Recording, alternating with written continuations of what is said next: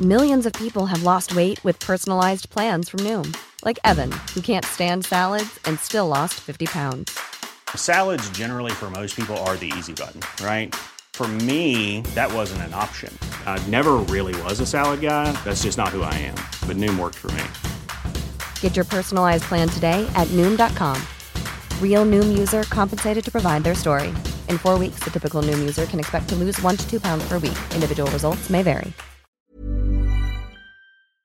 Oye, amigo, dígame. Dentro de todas estas teorías, ¿tú honestamente ya no crees que haya espacio para los reptilianos? O sea, ni uno chiquito ahí, así que digas, ay, mira, bueno.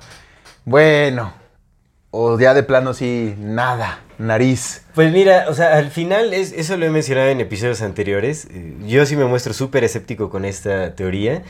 No puedo descartarla porque, o sea, si hay algo que no se puede comprobar, pues tampoco se puede... desmentir. Exactamente, no se puede desmentir del todo. Uh-huh. Me parece que es muy falso por muchas contradicciones, porque hay muchos acomodos en la teoría, como que se empujan demasiado para que pueda ser real, ¿me entiendes? Siento que hay hasta contradicciones en cuál es el propósito de estos supuestos reptilianos y los métodos que utilizan como para lograrlo es como una contradicción muy grande, ¿no? Unos seres muy poderosos que no se muestran tan poderosos al final.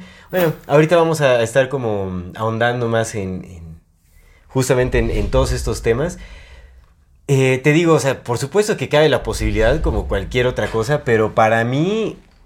no tanto, o sea, yo realmente no voy por ahí, o sea, yo sí siento que esto es más como una estrategia de desinformación, como para confundir, para desviar la mirada, para tirar hacia la fantasía algo que sí es real. O sea, por supuesto que encierra algo de verdad, ¿no? Porque pues sabemos, o sea, la verdad es visible en cómo funcionan las sociedades, en las jerarquías, en las élites, o sea, son cosas que se pueden percibir, que se pueden ver. Entonces, pues solo están acomodando una fantasía a algo que es real, justamente para que la atención se vaya hacia esto, ¿no? Y que no veamos de dónde viene realmente. Y eso es lo que yo siento, eso es como lo que puedo intuir. Yo siento que eso es lo que un reptiliano diría, pero quién sabe. Bienvenidas todas las personas que nos ven y nos escuchan. Este es Amorfati en la infinita brevedad del ser. Comenzamos.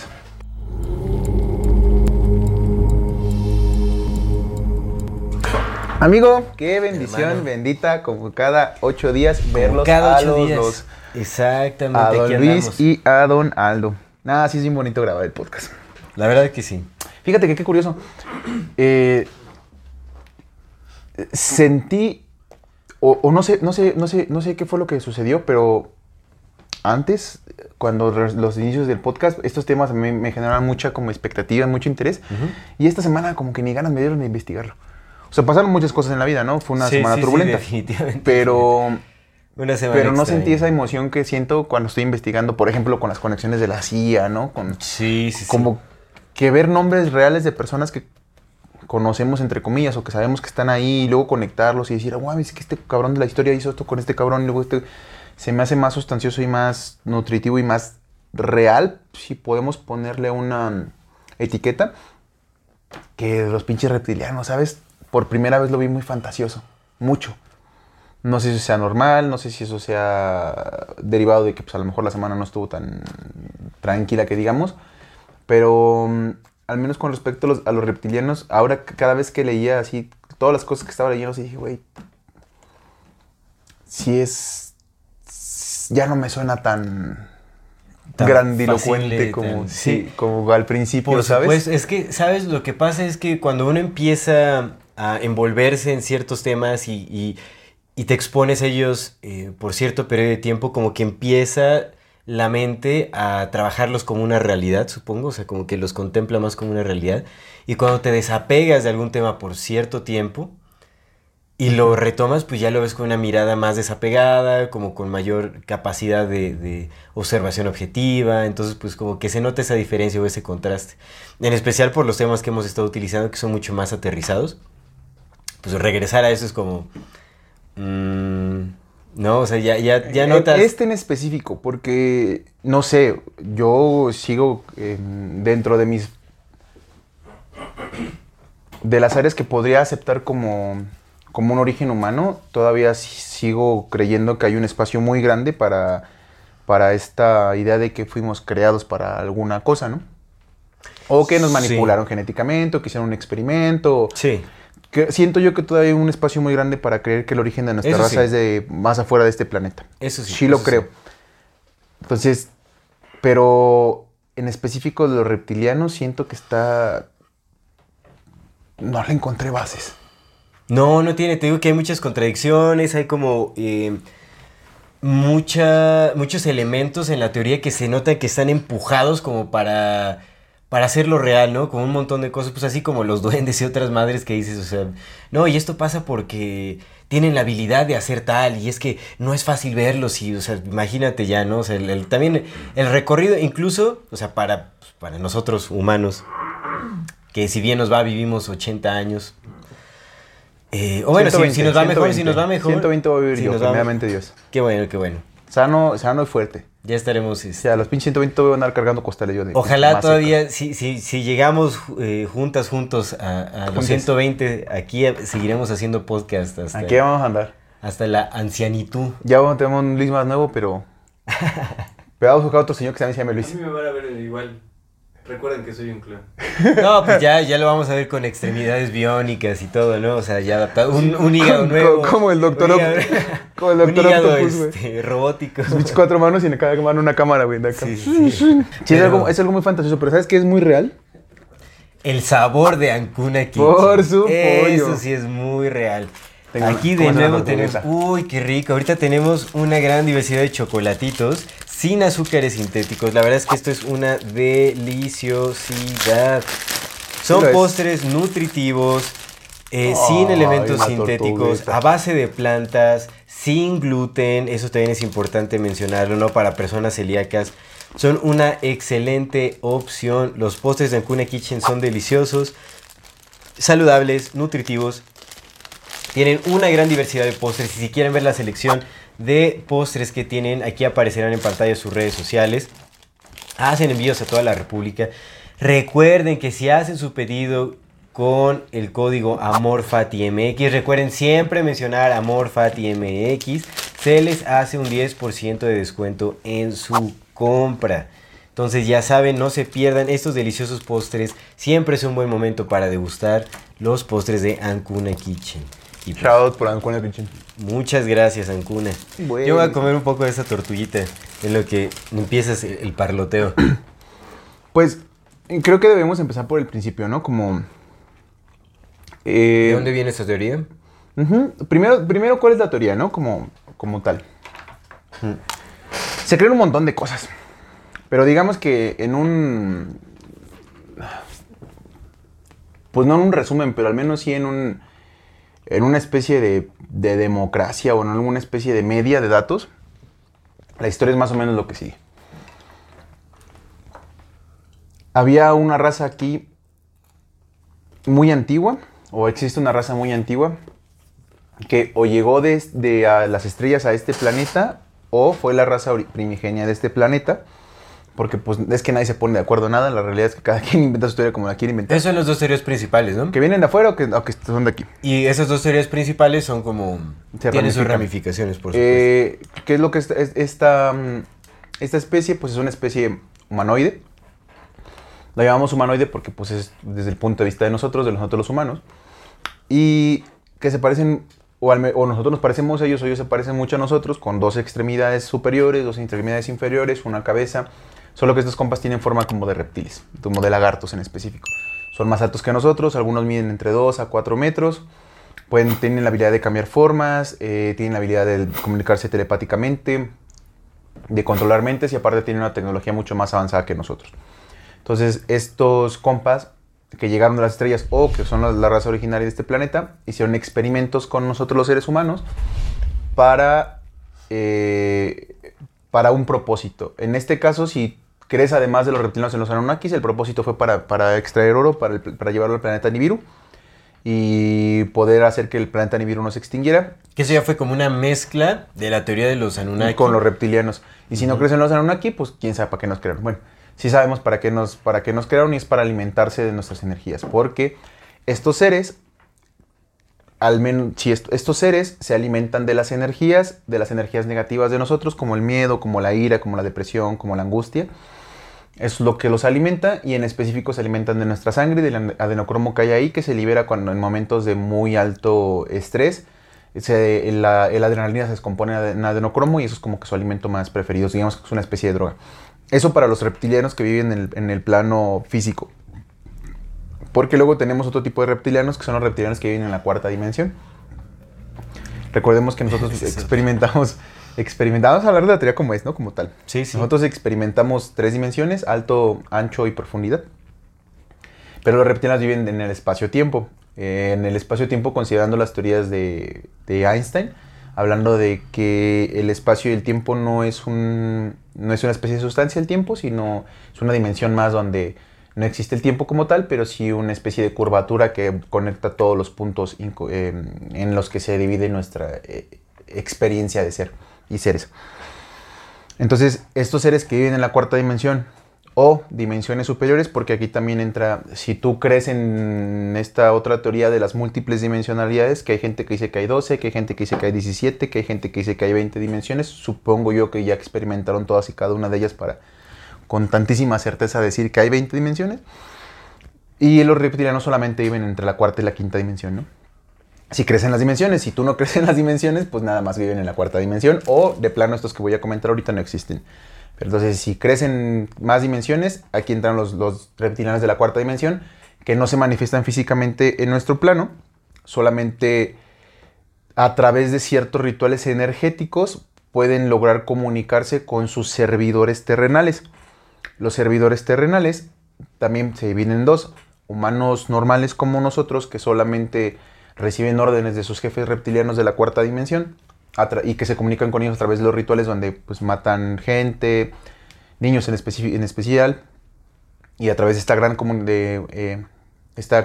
de energía que se disipa a través de la muerte y de la sangre, una, los alimentan, y dos, pues los permiten comunicarse y pasar a estos reinos, ¿no? Donde les dan instrucciones, donde les dan información, donde los preparan, etcétera.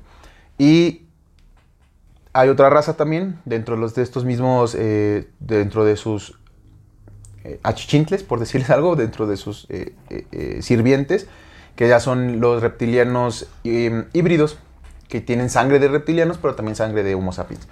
Entonces también se creó, esa es otra de las teorías, que estos son los que controlan todo el mundo, ¿no? Entonces, los reptilianos como una especie de seres de las estrellas, o estos seres que estaban aquí en el planeta Tierra, que son los originales, o estos seres de la cuarta dimensión,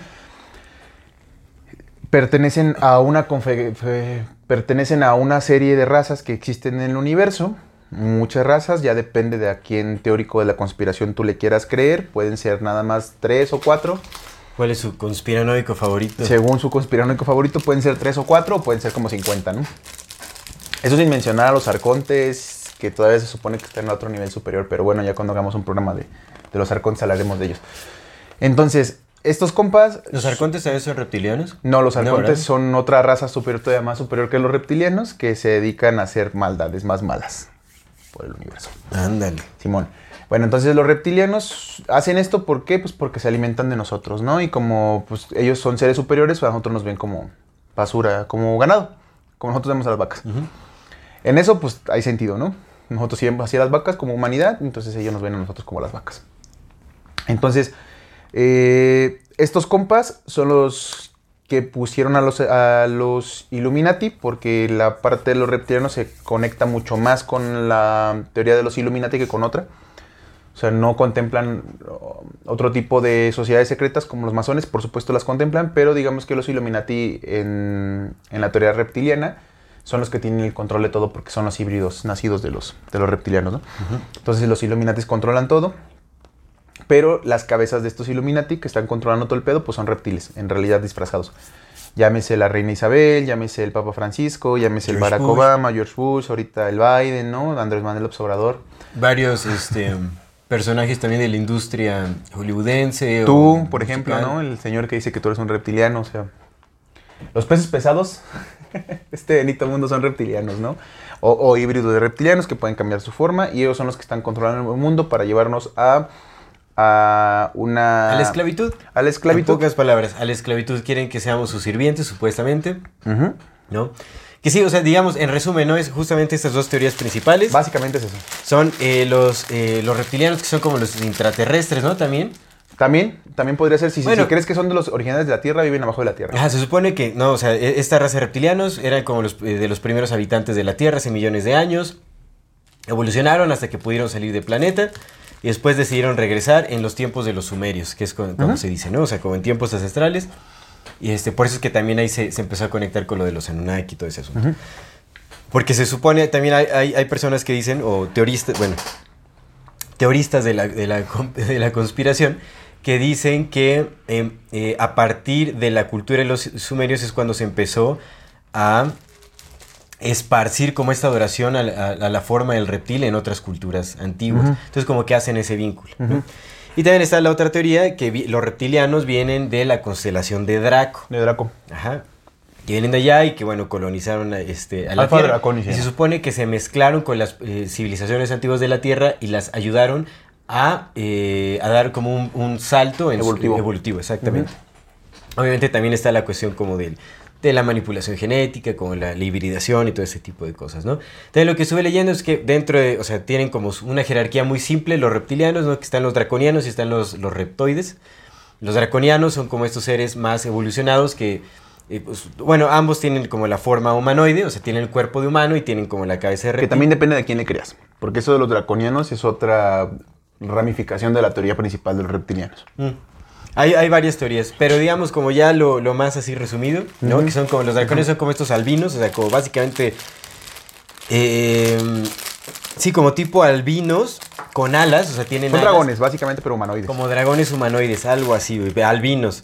Tienen alas, o sea, que son los más poderosos. Y están los reptoides, que los reptoides no tienen alas y son como los que ocupan los papeles de soldados y de científicos, digamos, la clase especializada, si es que así lo queremos ver. Que me parece interesante, ¿no? O sea, que dividen las jerarquías como si es en realidad, o sea, tenemos a las élites que son la mera cabeza, que son los nombres que no conocemos, que son, o sea, podríamos decir que son estos draconianos con alas, que son los que toman las decisiones, o sea, los más poderosos, uh-huh. Los que vuelan. Y están los reptoides, que son los que están al servicio de estas élites, ¿no? Ambos están por encima de la humanidad, que me parece muy interesante cómo hacen esta distinción, ¿no? O sea, que científicos y soldados, pues la clase especializada, uh-huh, uh-huh. Son los militares y son los científicos, que uh-huh. Vemos en las élites, por supuesto, que son quienes justamente hacen todo el manejo, la planificación y la organización y todo. Me pareció como curiosa justamente esta distinción jerárquica que se hace con los reptilianos. Porque también hay quien dice, depende del teórico que le quieras creer. El teórico. Llevando a quien estudie. Pero bueno. También depende de quién le quieras creer, pero por ejemplo, hay unos que dicen que dracos y reptiles están peleados, que son enemigos. Sí, es lo que dice. O sea, que hay varias razas de reptiles de reptilianos que están peleados. O sea, que están los intraterrestres que se pelean con los... Con los extraterrestres y luego entre ellos, pues digo, los dracos. O sea, dicen que los dracos están en contra de los reptilianos, pero luego también están luego están los grises y luego están los cabezas de león y luego están... Los cabezas de león se supone que son buenos. Sí, hay un montón de supuestamente razas extraterrestres que ya tienen contacto con la humanidad y que son los que han estado... Que hay una batalla que no vemos, que está... Pero que vamos ganando. Lo más importante de todo es que vamos ganando. Sin hacer absolutamente nada. No tenemos que hacer nada, güey. Seguir siendo las mismas pinches basuras que somos, pero vamos ganando. Exactamente. No, con amor, con paz, sin rebelarnos, o sea, sin... Vibrando alto. Vibrando alto, exactamente. Sí, vibrando alto. Sí, ya no te a la playa, cosas. Te vas a la playa, te haces güey. Tienes... a Tulum. 3 o 4 parejas. Seas mujer, hombre, 3 o 4 parejas. Porque para vibrar alto tienes que vibrar alto macizo. Y ya. Ya. No hay que hacer nada, güey. Claro, solo... Tal vez comprar un curso de meditación y ya. Ya, con eso, ¿no? Te ganan las llaves al paraíso terrenal. Todo, hijo. Pero bueno, hay que seguir con los reptilianos. Ahorita ya al final damos todas nuestras opiniones. Exactamente, pero bueno, entonces, opiniones. Digamos que eso, en rasgos muy superficiales, eso es como en un... resumen no tan detallado, eso es como lo que de qué va la teoría de los reptilianos, ¿no? Que es esta raza que busca, la principal, ¿no? Que buscan esclavizarnos. Uh-huh. Primero se decía que cuando recién, que bueno, ellos crearon la humanidad, que crearon la humanidad para justamente sustraer oro y todo eso, o sea, uh-huh. Para crear como, o sea, que los humanos son una raza esclava para sustraer oro y servirle a estos reptiles, ¿no? Que eso también se mezcla con la teoría de los Anunnaki. O para hacer su ganado, ¿no? Para hacer su ganado también, sí. Lo que dices es que se alimente supuestamente de las energías y todo. De que son los jefes, digamos. Eso es lo que dice la teoría de los reptilianos. Exactamente. Y son cambiaformas, eso es bien importante, son cambiaformas. Shape shifters, muy, muy importante. Cambiaformas, exactamente. Que se supone que los draconianos, o sea, esta clase... Esta clase alta, o sea, la clase más alta de los reptilianos aquí en la Tierra, los draconianos, ellos no cambian forma. Ellos lo que pueden hacer es alterar nuestra percepción. Ah, sí, claro, también los reptilianos. Para que no los veamos. Se supone que los reptoides, o sea, los... ¿Cambian forma? Cambian forma. Y los dracos alteran la percepción. Tienen la percepción de la realidad muy alterada. También. Exactamente. Hay varias de esas, pero bueno. Salud. Sí, no, tantas dichas cosas que dicen los reptilianos. Un montón de cosas. Pero bueno, ahora vamos a ver de dónde nace esta teoría de los reptiles. Bueno, no sé si precisamente dónde nace, porque... Pero de dónde se empieza a originar, a popularizar o a construir, porque ya había como menciones de ciertas razas de reptiles como en anteriores y todo este asunto. Pero bueno, de dónde se empieza a popularizar es de un libro que se llama The Shadow Kingdom. Bueno, no es un libro, es una historia que salió en una revista que se llama Weird Tales. Salió en 1929. Uh-huh. A inicios del siglo XX, el autor Robert E. Howard escribió una historia que se llama The Shadow Kingdom, que es el reino de las sombras. Robert E. Howard es el creador de Conan el Bárbaro. De Conan el Bárbaro, ándale. Uh-huh. Bueno, este compa, sí, o sea, pues un escritor popular de aquel entonces. Obviamente hay que... O sea, todos estos nombres pues hay que analizarlos con detalle porque seguramente pues son personajes que llevan agenda, que están relacionados como con alguien, ¿no? Y más en esos tiempos si sobresalían así sus historias. Pues Howard es un apellido muy famoso en los Hollywoods porque pues está Ron Howard, un director, ¿no? O sea, ya hay varios. Uh-huh. Como Howard. ¿Te acabaste tú tu café? Ya, de hace rato. Andas. ¿Está bien? Un reptiliano lo hizo. Un reptiliano. Entonces, bueno, Robert E. Howard, en esta historia que se llama El Reino de las Sombras, habla justamente de la gente lagarto. Uh-huh. The Lizard People, ¿no? Exactamente. Postula la teoría principal de los reptilianos, básicamente, que son esta uh-huh. gente lagarto que llegan a la Tierra, que esclavizan a la humanidad, que los manipulan a través de los gobiernos, de la industria. Porque son shapeshifters que tienen esa habilidad de... Lo que hacen es, llegan a la Tierra y se empiezan a suplantar a los reyes reales por gente de su raza. Exactamente, exacto. Uh-huh. Que mira, eso es muy curioso porque también lo vemos en la historia de Marvel, en esta que se llama... Que es como una nueva saga que de hecho va a salir ahorita en Disney. Que bueno, es una historia que se... Secret Wars, que se llama. Las Guerras Secretas. Simón. Que habla de los... Ah, no está nueva, güey. Secret Wars salió como en 2000 y algo, ¿no? No, o sea, digamos, la saga en los cómics ya salió hace un ratotote, o sea, tiene mucho tiempo, pero ahorita apenas van a sacar... Pero llegan los Krulls, ¿no? Ajá, exactamente, llegan los Krulls que, pues, curiosamente tienen también como... Uh-huh. Son verdes, ¿no? Tienen esta fisonomía medio... Reptiloide. Uh-huh. Y justamente tienen esa habilidad de ser shapeshifters, uh-huh. o sea, que cambian de forma.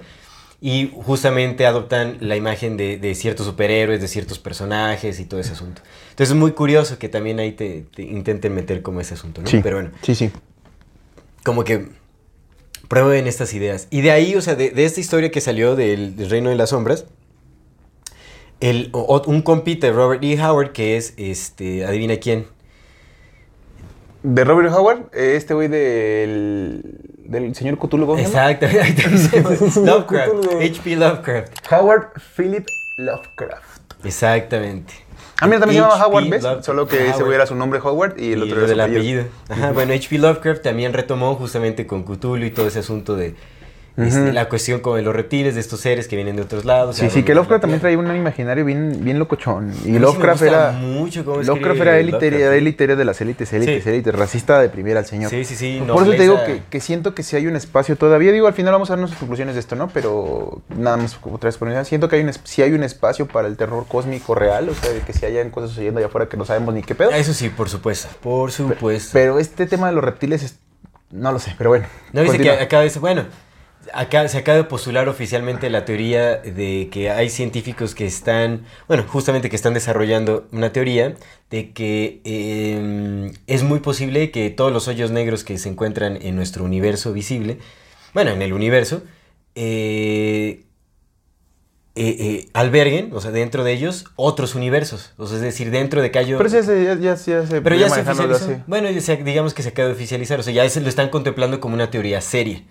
De que dentro de cada hoyo negro hay un universo también con sus infinitos... Bueno, como con... sabes, toda la estructura universal que conocemos. Sí, que la singularidad no son otra cosa más que creaciones de agujeros negros, ¿no? Que de hecho nuestro universo es un agujero negro. Y también tienen hoyos negros, o sea, todos los otros universos tienen hoyos negros. Exactamente. Entonces, pues está... Pues también da cabida como a este sentimiento de... ¿Cómo se le llama? Cuando inferioridad. No. Que sientes como un... Cuando estás en una montaña rusa y bajas precipitadamente, te da un... Vértigo. Vértigo, exactamente, te da como un vértigo cósmico. Sí, algo por así, supuesto. Justo vértigo. Por supuesto. Se me están yendo las palabras, ¿eh? Algo le está pasando a mis conexiones neuronales. Acuérdate que los reptilianos se meten con los cerebros de la gente porque son psíquicos. Exactamente, cortan los circuitos neuronales con la transferencia de información. Y, es correcto. Y te borran memorias y todo, ¿verdad? Ajá. Y borran las cámaras porque no quieren ser grabados. Exactamente. Uh-huh. Son todos poderosos, pero utilizan a George Bush y la reina Elizabeth para dominar a la humanidad, ¿verdad? En lugar de utilizar la tecnología que ya tienen para oprimirnos en un instante, deciden que es un proceso súper gradual para... Pero bueno, sí, ya hablaremos de estas contradicciones. Aparte son bien extraños, ¿no? Porque pues teniendo toda la tecnología que tienen, siguen siendo seres biológicos. Cuando se supone que nosotros ya vamos a ser transhumanos. Los monos que somos, ¿no? Todos tontos, que somos monos nada más, ya nos vamos a meter en cuerpos... robóticos para vivir para siempre y estos compas son biológicos. Sí, ahorita hablamos de todas esas contradicciones. Pues ya vamos a tirarle durísimo a esta teoría de los reptilianos. Disculpen, no, con mucho respeto para los que creen. No, la verdad es que sin respeto. Aquí las cosas... No, es cierto. No, mucho respeto con los que creen los reptilianos porque como lo hemos dicho muchísimas veces a lo largo de todo el episodio, lo vamos a decir siempre, nosotros no tenemos la... A ver, respeto a todas las personas y a sus creencias, pero le vamos a tirar dura a la teoría. La teoría es un... Pero, una vez más, nosotros tampoco tenemos la razón de nada. No, pero aquí ejercemos el derecho de la libre expresión y obviamente podemos tirarle a cualquier idea y ya cada quien decide qué pensar y qué no. Nosotros no le estamos diciendo qué pensar. Eso es cierto. Eso aquí es conversamos y podemos tirarle a cualquier teoría si queremos. Pues es nuestra conversación, ¿no? En este momento los dos no se nos hace tan plausible ya esta teoría. Sin embargo, ahorita, o sea, todo lo que viene después, lo que vamos a mencionar, pues hay mucho sentido, ¿no? Ya lo hemos platicado tantas veces en el podcast. Igual, déjenos sus comentarios si ustedes le dan soporte a esta teoría o creen que no tiene fundamento alguno, pues qué piensan, déjenos en los comentarios. Y si eres un reptiliano y quieres que te entrevistemos, aquí tienes tu espacio. Exactamente, a ver, reptiliano, si nos estás viendo en este momento, así te decimos de frente directamente que te manifiestes y que compruebes que eres real. Y cambiamos nuestro... No, con respeto, si quieres venir a contar tu historia de cómo, pues, a lo mejor... Te invitamos el cafecito. Sí. A lo mejor te robaron de Alpha Centauri unos reptilianos malos y tú debes ser un reptiliano bueno. Sí, obviamente. Pues aquí te vamos a ver, no te vamos a agredir ni nada. Aquí tienes el espacio para venir a mostrar cómo cambias de forma. Exactamente, por supuesto. Ah, pero es que no va a poder salir en cámara, güey, porque los reptilianos borran las cámaras con sus poderes. Pero bueno, pues le damos algo para que compruebe. O sea, pues su taza de café seguro la va a estar levantando. Ándale. Se va a ver atrás de una pantalla. Así. Exactamente. Sí. O lo cubrimos con una... Amigos reptilianos aquí pueden venir para entrevistarlos. Con mucho gusto. Pero bueno, entonces de regreso a esto.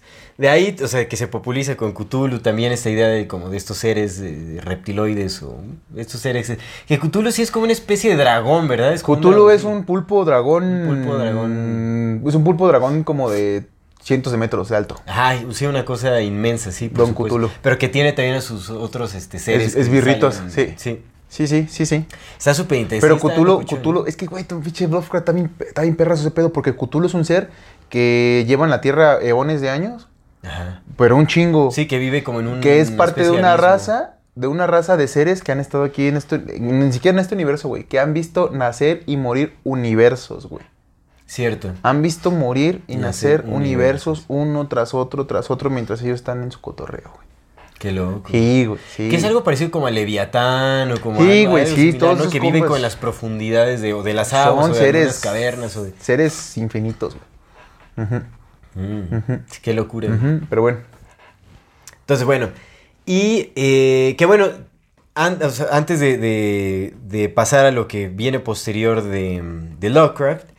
Hay que decir que Robert Howard, que hizo la historia del Reino de las Sombras, se basó mucho en una mención, que esto también es clave para entender la, la muy posible falsedad de esta teoría, porque se retoman ideas de la Blavatsky, de la Blavatsky, exactamente, de la Blavatsky, que menciona a esta cultura de los dragones o esta civilización que venían de Lemuria, lemuriana, de los hombres dragones, uh-huh, justamente, de Lemuria. Entonces de ahí, y esa mención fue de 1888, uh-huh, y de ahí, o sea, pues se basaron varios como en, para crear historias y como, que es muy interesante, ¿no? Incluso cómo la ficción puede reforzar ciertas realidades en nuestras cabezas. Pues sí, se ha utilizado muchísimo así también como Hollywood. O sea, también está la idea dentro de los círculos de conspiraciones como, ah, si Hollywood te lo está mostrando como algo de ficción, quiere decir que es real. O sea, también nos han manejado de tal forma. Güey, tenemos documentos que ahora llaman libros sagrados de hace 6,000 y 2,000 y 3,000 años. Exactamente. Que pues inventaron un compita que se llama Jesús Cristo y ahí lo seguimos creyendo en él. Bendito sea. Y ese es uno de tantos personajes. Exactamente, güey. A todos se los han inventado porque pues así es como funciona. Nos cuentas una historia y luego a la historia le dices que fue real y pues ya valió madre. Exactamente. Te la crees. Pero bueno, entonces bueno, ya de ahí sabemos, ¿no? O sea, la teosofía, ya haremos un episodio para la teosofía, tal vez para cuando nuestro productor despierte. Ya podamos, No, pobrecito, hay que dejarlo descansar, Luis. Ah, bomboncito, velo. Y pero ya, o sea, yo creo que sí tenemos que dedicar un episodio a la teosofía. Va a estar súper interesante porque también, o sea, bueno, no solo están los papers de Miles Mathis, también estuve yo leyendo unos papers de René Guénon. Ah, René Guénon. René Guénon, el René Guénon. No le caía miedo a los teósofos. No, pero tiene unos papers así de, en donde habla como de las disputas que tuvo Steiner con Annie Besant, o sea, como todo de Krishnamurti, o sea, como un montón de cosas así que también le dan peso a lo que habla Miles Mathis, ¿no? O sea, porque habla, o sea, con pruebas así de cartas que se enviaron entre ellos, de los teósofos así peleando y donde se revela también como la agenda marxista que tenían, pues también impulsaron mucho el feminismo así marxista, uh-huh, forzado, ¿no? Annie Besant. O sea, habla de los cambios así también que hubo de Blavatsky a Besant como directora del Instituto de Teosofía en y se apagó la teosofía, ¿verdad? Ya no. No, ahí sigue aquí. Aquí en México también está como el centro teosófico y todo eso. ¿A poco? Sí, a mí me encanta su logo, güey. Todos los pinches logos ahí. Sí. Su logo, de muchos logos. O sea, todo lo que... Sí, todas las religiones metidas en un logo. O sea, es como ya todos los que no... todos los rezagados, los que ya no se encontraron en las principales religiones, vénganse para acá. Uh-huh. Aquí les vamos a mezclar de todo y aquí tiene... Digo, uno cayó en eso, ¿no? No, o sea, no es que uno esté como... criticando a la... Sí, uno puede juzgar desde la calidad moral de que ya salió del engaño. Pues yo creo que... Pues es que no manches, o sea, yo creo que ustedes, o sea, sí, que nos han seguido, quienes nos han seguido desde los primeros episodios, pueden ver la fe que yo le tenía como a la teosofía. En realidad, pero yo sí, la teosofía sí está haciendo algo. Pues yo creía, ¿no? También, o sea, como todas las derivantes a Krishnamurti y que bueno, o sea, obviamente de repente se sacan buenas frases, sí, frases mamalonas que dices, bueno, tiene sentido, por supuesto. Bueno, si creías en el Trump. No creía absolutamente en el Trump, pero por supuesto es que estaba criticando a los medios de comunicación. Pues ese vato fue el que puso al Deep State en boca de todos. Exactamente. Y a mí, o sea, lo que me llevó como a darle cierta credibilidad es que cuando él mostraba, o sea, había comparación de los digamos, como de sus conferencias de prensa o de sus campañas políticas y todo, había los videos grabados por los medios de comunicación demócratas, uh-huh, a los republicanos, o sea, los de él, uh-huh, o sea, el mismo lugar, la misma conferencia, la misma, el mismo discurso que daba, pero... editado de manera distinta. Exactamente, uh-huh. Dices, no manches, o sea, se veía que pues había apoyo, o sea, de las minorías estaban apoyando a Trump, cuando se decía que era un racista, un clasista y todo eso, pues ahí veías a mexicanos, a chinos, a las comunidades afroamericanas y todo eso que estaban apoyando a Trump y tenían una opinión muy distinta que lo que es. Pero en fin, que también todos habían acarreados, ¿eh? Todos habían acarreados, todos van por una torta. Uno va poco a poco asimilando información, creando conexiones y pues encontrando ya, pues destapando los velos, pues no es tan rápido como uno le gustaría, ¿verdad? Sí, entonces, sí, por supuesto que dije, y como también este compa se supone que era el Trump quería hacer el disclosure de los extraterrestres, todo sí, eso es lo que se le adjudicaba, ¿no? ¿No viste el nuevo video que acaba de salir apenas esta semana? Space Force y todo. ¿El qué? El nuevo video que acaba de salir esta semana del reptiliano que encontraron en Nevada. ¿Real? O sea, un extraterrestre. Pues lo sacó el ejército, güey. ¿A poco no lo has visto? No, a ver, sería buenísimo que lo pudiéramos poner en pantalla. Ahorita en este momento lo vamos a poner. Disculpen aquí. Bueno, tiene mucho que ver con... Sí, pues es que... Estamos hablando de reptilianos, extraterrestres. Este no es un programa como los que ya estamos acostumbrados a hacer y que esperemos que les estén gustando, donde hacemos algo más ordenado con datos, información y la historia, porque pues es que en los reptilianos no hay historia. De entrada... No hay ni pies ni cabeza. En el resumen que dimos... Metimos como 15 historias diferentes del origen de los reptilianos. Sí, para medio darle una... Sí, o sea, es como una conglomeración de... Es un rompecabezas. Ah, pues no, ni tan rompecabezas. O sea, más bien es como una mezcla de... Como una gran mentira contada muy mal varias veces. Exactamente. Exacto. Aquí, bueno, está viendo en su pantalla al reptiliano.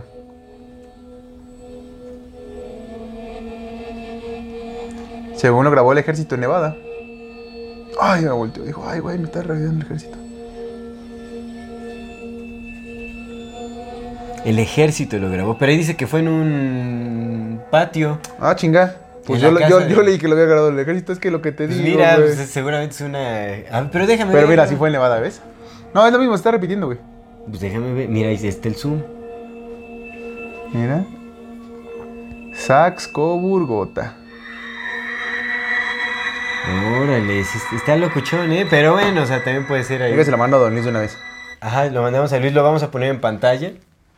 Está extraño, habría que analizarlo, en realidad no... Y luego se puso a bailar.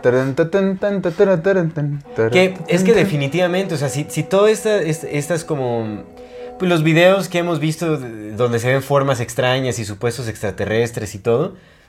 ves que siempre era, o sea, en tiempos, o sea, en los 90s, ¿no? O sea, eran como cámaras desenfocadas, como que no se alcanzaba bien la forma y todo. O sea, ahorita ya tienes que ser más creativo para darle credibilidad a este tipo de cosas porque, o sea, ya es imposible, o sea, ya es muy tonto creer que siempre va a salir desenfocado. O sea, ya con los lentes de los iPhones y todo ese rollo. Y que no también manches, hay que recordar que está... Captas imágenes súper claras, entonces tienes que crear imágenes claras para que la gente siga creyendo en ciertas cosas. Ahora, yo no descarto la posibilidad de los extraterrestres en la Tierra para nada, ¿no? Pero, pues no sé, esto también puede ser parte de una agenda, de empezar a... ¿Qué te iba a decir? Que recordemos que todavía está el proyecto Blue Beam. El Blue Beam, exactamente. Y tienen ya unas pinches cosas para hacer hologramas bien interesantes. Eso sí. Y ahorita con la inteligencia artificial tan desbocada como está, ya pueden crear cualquier mamada y parece real. ¿No viste las fotos del Papa Francisco? No. Ah, de inteligencia artificial, por supuesto, sí. ¿En Lucas, no? Se ven locochonas, güey. Sí. Se ven muy realistas, carnal. Sí, por supuesto. Para una persona que no... Para una persona que agarras en guardia baja, incluyéndonos, o si te agarran con la guardia baja, dices, ah, cabrón. Sí, como... Bueno, hay muchas del Papa, ¿no? Que hicieron un montón. Pero te agarran con la guardia baja y dices, ah, güey, no mames, ir al pinche Papa haciendo esas mamadas. Sí, y es que en realidad, o sea, la fantasía ya está como súper arraigada a nuestra contemplación de lo que puede ser la realidad. Uh-huh. Entonces, cuando te muestran un video como este y te dicen, esto se vio en tal, es como ¡pum! Directamente nos vamos a, no manches, este video está rarísimo, o sea, ve esto. En lugar de que, digamos, a ver, ¿en dónde se grabó? ¿Quién lo grabó? ¿Dónde viene? ¿Qué tal? O sea, ¿qué posibilidades hay de que sea real, de que sea falso? ¿Es un disfraz? ¿Es CGI? ¿Es inteligencia artificial? ¿Qué es, no? Uh-huh. Pero habría que analizarlo, o sea, pues está medio raro, ¿no? O sea, pues, ok, pero bueno, reptilianos. En 1900 te quedaste en lo de la doctrina secreta de Blavatsky, ¿no? Que en 1888 se menciona a esta raza de hombres dragón, lemurianos. Sí. Entonces, pues de ahí ya se empiezan a derivar muchas cosas. Y habría que ver, posiblemente también Blavatsky sacó de... O sea, como ella supuestamente fue estudiosa de todos los textos sagrados y todo este rollo, pues se supone que sacó de ahí de... O sea, todo eso tiene fuentes como de algunos textos religiosos. Pues ahorita si quieres vamos con la parte histórica porque hay unas cosas ahí que pues sí como... Pues al menos tomar en cuenta, güey. Pero bueno, sí. Claro. Después viene otro autor que se llama Mauricio Doreal. Doreal París. Exactamente, de L'Oreal. De Doreal París. Exactamente. Maurice Doreal, que escribió las tablillas de Esmeralda de Thoth. The Emerald Tablets of Thoth. Y es el fundador de el Templo Blanco. De la Hermandad del Templo Blanco. De la Hermandad del Templo Blanco. Que bueno, obviamente él se basó en los escritos supuestamente reales. No, de las tablas de Esmeralda de Thoth. Ah, okay. Porque aquí es de Thoth, el atlanteano. O sea, se supone que esta historia está basada en los escritos reales de Thoth. Y esta es como una historia de ficción también, que habla también como de esta raza de hombres lagarto y todo ese asunto. Y de ahí llegó un cuate, de hecho pues este no es autor, ese es un cuate que... El George Warren, ¿no? Exactamente, el George Warren Sheffield, en 1934-35, que supuestamente creó un aparato para poder detectar oro en las profundidades de la Tierra. Para ver el pasado. Y que encontró túneles gigantescos... no así en donde supuestamente había habido una... De ahí también nace la teoría como de los intraterrestres, que había civilizaciones internas en túneles gigantescos. Y usó a los pobres Hopi como realidad, todo el mundo usa a los Hopi. Exactamente. Supuestamente que los Hopi también le dieron como una historia de... Porque sí, en el libro de los Hopi, en varios de las historias de los Hopi, te hablan de varios dioses animales, pero eso también puede ser muy alegórico, muy simbólico en realidad, ¿no? O sea, es como el dios hormiga, el dios araña y todo ese tipo de cosas. Entonces está el reptil y es como, el dios reptil seguramente habla de los reptilianos. Entonces como que se basan mucho en eso. Y bueno, se supone que este cuate en realidad, o sea, el aparato que inventó es un péndulo que supuestamente detecta metales. Y este cuate lo que decía es que a través de su péndulo encontró en las profundidades unas como tablillas de oro en donde eran escritos súper antiguos y que comprobaban la teoría de otros seres, de los reptilianos y ese rollo, pero nunca encontró nunca sacó las tablillas, nunca las encontró y solo dijo que las había, o sea, que ya las había detectado. Pero dices, ¿cómo fregados va a saber que son unas tablillas de oro y qué tiene escrito? Sí, con un péndulo, o sea, no puedes saber, o sea, no hay forma de cómo pueda visualizarlo. Y eso es lo que él aseguraba, que ya lo había encontrado con su péndulo y todo. A lo mejor era híbrido reptiliano y tenía poderes psíquicos. Exactamente. Y bueno, se supone que también llegó a convencer a varios... el Zecharia Schmidt, no se llama Zecharia Schmidt. Zecharia Sitchin. No, güey, el fundador de los mormones. No. Se apellida Smith, pero no recuerdo cuál es su nombre. Will Smith. No es Will Smith. John Smith. No, John Doe. No me acuerdo cómo se llama, pero ese compa encontró unas tablas en el bosque y a través de una piedra mágica un ángel le dijo que escribir, las tradujo para él y entonces ya las puso así, se metió su cabeza en un sombrero y ahí traducía, ¿no? Y luego ya ves cómo la pinche gente de maldosa, ¿no? La gente desconfiada que se van a ir al infierno por incrédulos. Unos pinches maldosos ahí, hijos de Satanás, que quisieron mostrar su mentira, le escondieron sus traducciones y le dijeron, no, se perdieron, a ver, que te las voy a decir el ángel. Y entonces dijo, se fue otra vez. Eso es lo único que nos deja en claro es que hay gente muy mala. Muy mala, y se fue al bosque otra vez y el ángel lo castigó, le dijo, sí te voy a volver a dar el mensaje, pero ya no te lo voy a dar de estas tablillas, ahora te la voy a dar de estas otras. Entonces va a ser la misma historia, pero no va a decir lo mismo. Y sí, se le volvió a contar la misma historia, pero con palabras distintas, porque por culpa de esos güeyes, el mensaje original ya no se lo dio otra vez el ángel. Mira, justos pagan por pecadores, dicen. Pero mira, afortunadamente él no perdió su fe, y gracias a Dios ahí tenemos a la religión de los mormones. Y que el líder ya vive, ¿no? En otro planeta con los, Él seguro está en el cielo ahorita. No, pero supuestamente también viene de extraterrestres. No, güey, esos son los cientólogos. No, pero también los mormones. ¿Ah, sí? Sí, los mormones también creen en otros seres y que Jesús venía de estrellas. Jesús llegó a América y fundó los nativos americanos. Son una de las hay varias teorías de que Jesús estuvo en América. Sí, esa fue una de las razas de los levitas. Bueno, no los levitas. Fue Quetzalcóatl, dicen también, ¿no? Sí. Jesús. Pero bueno... Entonces, bueno, este cuate también de ahí se creó como esa historia de los túneles y todo ese asunto, pero pues no pudo comprobar nada. Se supone que también agarró a varios investors, que son los... inversores. Inversores, ¿no? Los inversionistas, exacto, sí. Inversionistas. Y como que para excavar a profundidades y todo, pero que lo único que encontraron fue agua. Oh, bendito sea Dios, qué bueno. Exactamente, qué bueno. No, por supuesto, pero bueno, pues oye, ¿para qué estar ahí jodiendo los mantos freáticos? Pero en fin.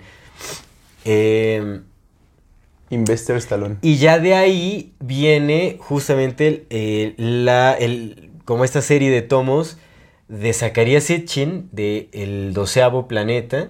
Ah, Zecharia Sitchin, claro. Que pues él viene con la historia de los Anunnakis. Aunque Zecharia Sitchin, él se mostraba siempre, él rechazó siempre la teoría de los reptilianos. Él decía, no, los Anunnakis no son reptilianos. O sea, él rechazaba esto. Pero pues ya sabes cómo es la banda, todos decían, sí, sí son reptilianos, ¿no? Lo que tú estás diciendo son reptilianos, y sí querían oro, y sí es que... Porque seguro tú eres reptiliano y nos quieres desviar. Entonces Enki, Enlil y todas estas deidades eran reptilianos, ¿no? Definitivamente son reptilianos, Zecharia Sitchin. Tú no sabes tus teorías, nosotros sí las sabemos mejor que tú. En fin, que bueno, Zecharia Sitchin también creo que hay un paper ahí de Miles Mathis que pues... Pues es que sí inventó muchas cosas. Neofenicio, y pues sí, o sea... Sí pues, inventó también muchas cosas. Pues es que, güey... Hay que reconocerles la habilidad de estos autores de poder crear historias súper complejas. Mira, yo no dudo que haya gente que sí sepa leer sumerio real y que sepa leer fenicio real. Pues los neofenicios seguro saben leer su idioma porque pues tienen muchos años. Pero no creo que nos digan lo que están diciendo ahí, güey. Exactamente. Sí, que Zecharia Sitchin era filólogo, ¿no? Se supone. Uh-huh. Bueno, no sé si oficial o autodidacta. No recuerdo bien. En la oficialidad de las cosas, pero sí. Imagínate 12 tomos de toda la historia de la humanidad, de los Anunnaki y todo este asunto. Pero todo así. Exactamente. Con nuestro queridísimo Don David Icke. Ay, exactamente. O sea, cómo agarró y cuándo agarró fuerza esta teoría de los reptilianos. Gracias a Don David Icke. Este personajazo. Es inglés este compa. Este personaje inglés. Es jugador de fútbol. Fue jugador de fútbol. Pero exjugador de fútbol. Ahorita tiene una artritis reumatoide súper pronunciada. Que bueno, ya eso no vamos a ahondar ahí, ¿no? Pero se hizo comentarista de deportes para la BBC. Eso es importante, la BBC. O sea, no cualquiera llega a la BBC. Entonces, definitivamente, allá también es sospechoso este personaje, ¿no? O sea, porque pues estuvo en los grandes medios de comunicación. No, y aparte la BBC, recordemos, bueno, no sé si la gente sepa, pero eso no lo había mencionado, lo iba a traer para el programa de la música, pero creo que no encajó. Pero nada más rápido, la BBC tenía entre sus... La mayor parte del crew de la BBC de los años 50, 60, 70, eran todos compartían una misma afición y era los niños. Y hay un chingo de información sobre eso. De hecho, a Jimmy Savile, uno de los DJs más famosos de la BBC, cuando murió hace como 4 años. Después de que murió se destapó toda la cloaca de ese vato, y ese vato había abusado de un chingo de niños, güey, había abusado de un chingo de mujeres, un chingo de hombres, un chingo de todo. Pero así, o sea, ahí están los registros, ¿no? Eso es completamente real. Creo, pero no estoy muy seguro, que le quitaron su título de caballero. Y dentro de la BBC ese vato tenía una frase muy famosa y se lo decía a todas sus víctimas, porque pues empezaron a ser un chingo de víctimas, ¿no? Decía, su frase era, haz lo que quieras, I'm above the law. Haz lo que quieras, yo estoy por encima de la ley. No manches, eso era lo que decía. ¿Y si estuvo o completamente? Sí, no mames, nunca, güey. Hubo un chingo de alegatos y de acusaciones, güey, y la BBC misma fue la que pues como el Kevin Spacey, ¿no? Que también peor, güey, tuvo... peor, porque Jimmy Savile se codeaba con los pesos pesados de la política de Inglaterra. Y pues era parte caballero. Entonces, tema de los del...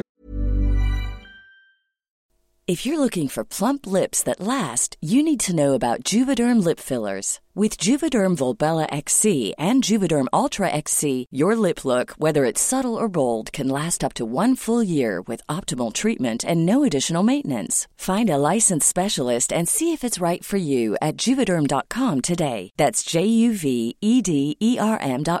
Add fullness to lips in adults over 21 with Juvederm Volbella XC or Juvederm Ultra XC. Do not use if you have severe allergies or a history of severe allergic reactions, or if you're allergic to lidocaine or the proteins used in Juvederm. Tell your doctor if you have a history of scarring or taking medicines that decrease the body's immune response or that can prolong bleeding. Common side effects include injection site redness, swelling, pain, tenderness, firmness, lumps, bumps, bruising, discoloration, or itching. As with all fillers, there's a rare risk of unintentional injection into a blood vessel, which can cause vision abnormalities, blindness, stroke, temporary scabs, or scarring. For full, important safety information, visit Juvederm.com. Ever catch yourself eating the same flavorless dinner 3 days in a row?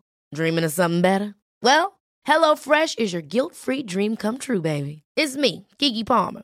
Let's wake up those taste buds with hot, juicy pecan-crusted chicken or garlic butter shrimp scampi. Mm. Hello Fresh.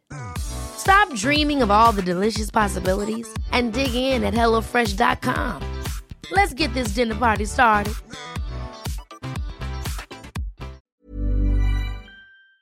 De los caballeros pareciera ser porque...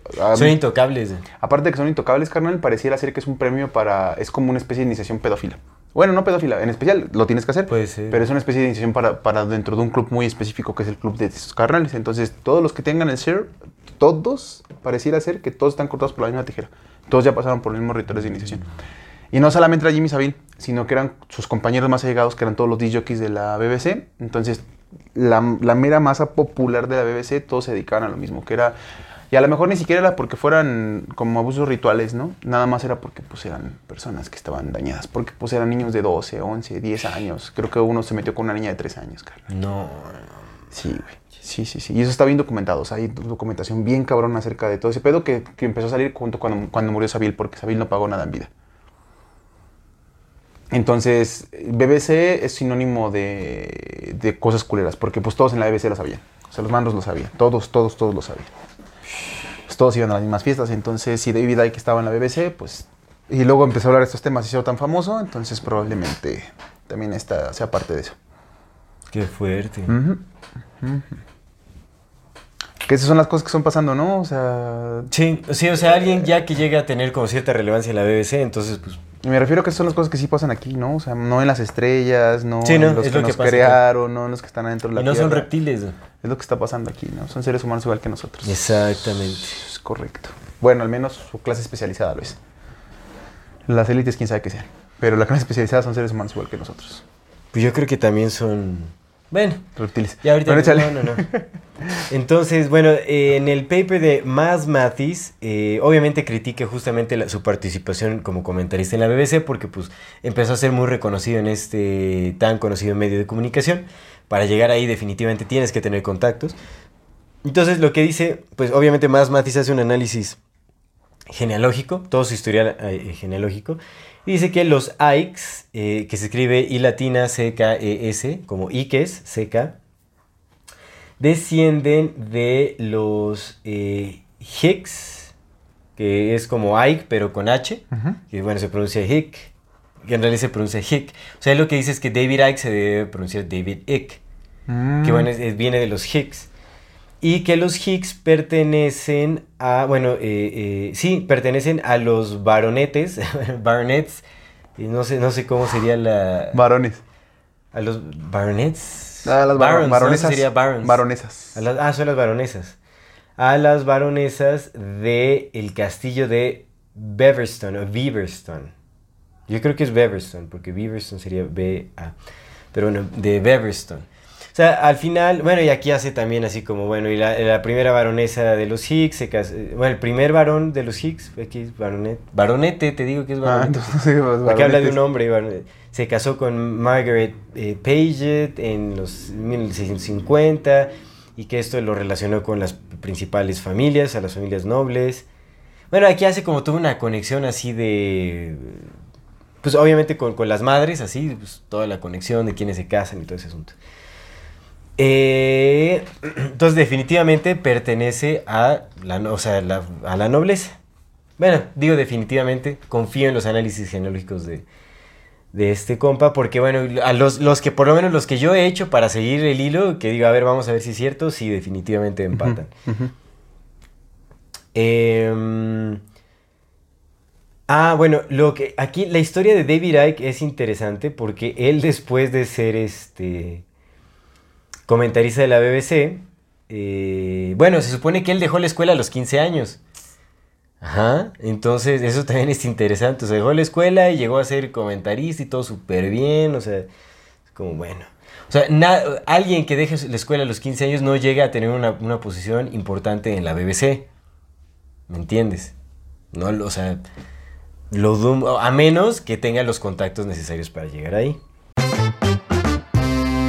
Este es un mensaje para las personas que nos ven y nos escuchan en la infinita brevedad del ser. Yo soy Aldo Acre. Yo soy César Jordán. Y este es un video para invitarte a que te unas al contenido exclusivo que tenemos preparado para ti. Tendrás acceso a videos privados, escenas detrás de cámaras y bloopers. Podrás ver los episodios antes de ser publicados, recibirás regalos exclusivos por parte del equipo de AMORFATI y 145. Y muchas sorpresas más. ¿Qué esperas? Únete al contenido exclusivo de AMORFATI y la infinita brevedad del ser. Hasta luego. Leyó un libro de una como clarividente, una divina o algo así, como que se inspiró de ahí. De los Dolores Cannon. La fue a buscar como para que pues le hiciera una lectura o algo, y que ella le dijo que él iba a ser una gran fuente, o sea, que él tenía una misión divina, sí. Y que él iba a ser una fuente de inspiración para ella fue la las culpable. Masas. Simón. No, o sea, y de ahí David Icke decidió cambiar toda su carrera, no irónicamente, sino más de sorpresivamente, su carrera exitosa como comentarista de la BBC la dejó porque él se proclamó en 1990 como el hijo de Dios, que tenía una misión divina, exactamente, que era descendiente de Godhead, o sea, bueno, como de esta cabeza divina de Dios.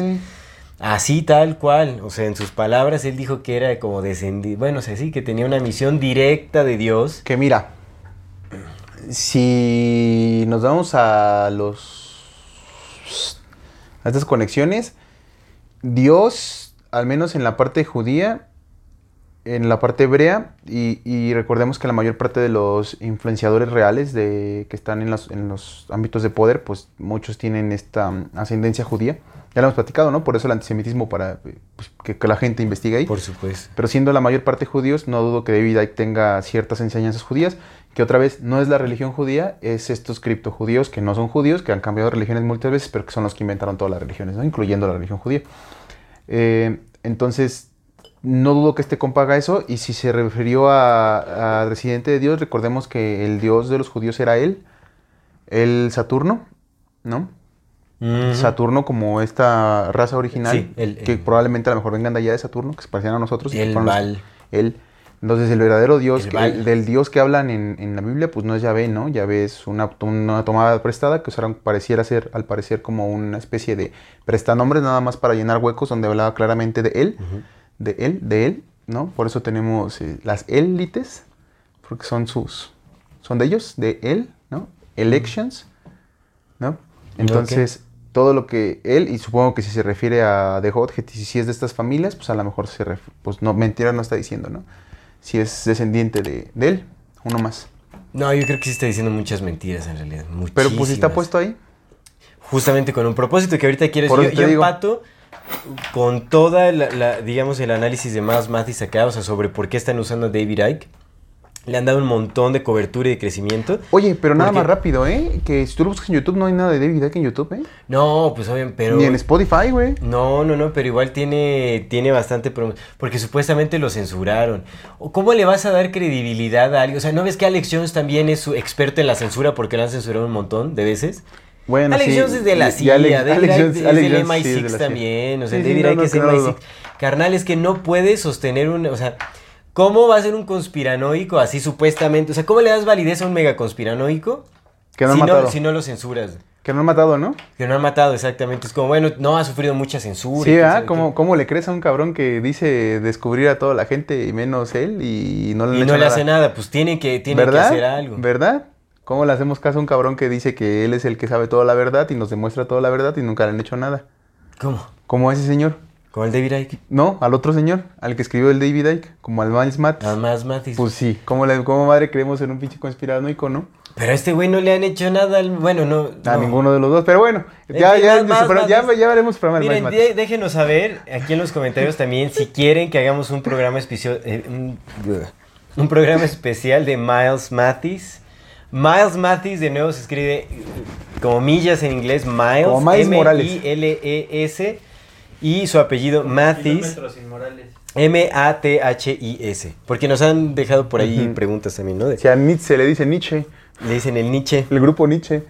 Pero bueno, X. Pero sí es cierto, o sea, honestamente, si eres un conspirador de tal magnitud y descubrirse todas las verdades y estás exponiendo a todo mundo y teniendo bestsellers según el New York Times. Que y según llenando estadios y la fregada. No te han hecho nada, es como... Al menos levantas las cejas, ¿no? Dices, ". Sí, y aún así sigue teniendo bastante cobertura en sus propios medios. O sea, tiene muy buena producción. Le hicieron un documental que creo que salió en Netflix también. O sea, por favor. Ay, uy, súper censurado el David. Pero no está en YouTube, ¿eh? Eso sí. En YouTube no hay nada de vida. No, pues no. Porque ahí fue supuestamente lo máximo de la censura y pues... ¿no? Que pusieron súper censurador los youtubers. Ya como estaba hablando de los piquetes y todo este rollo, o sea, pues obviamente lo tenía que censurar también y él probablemente lo sabía.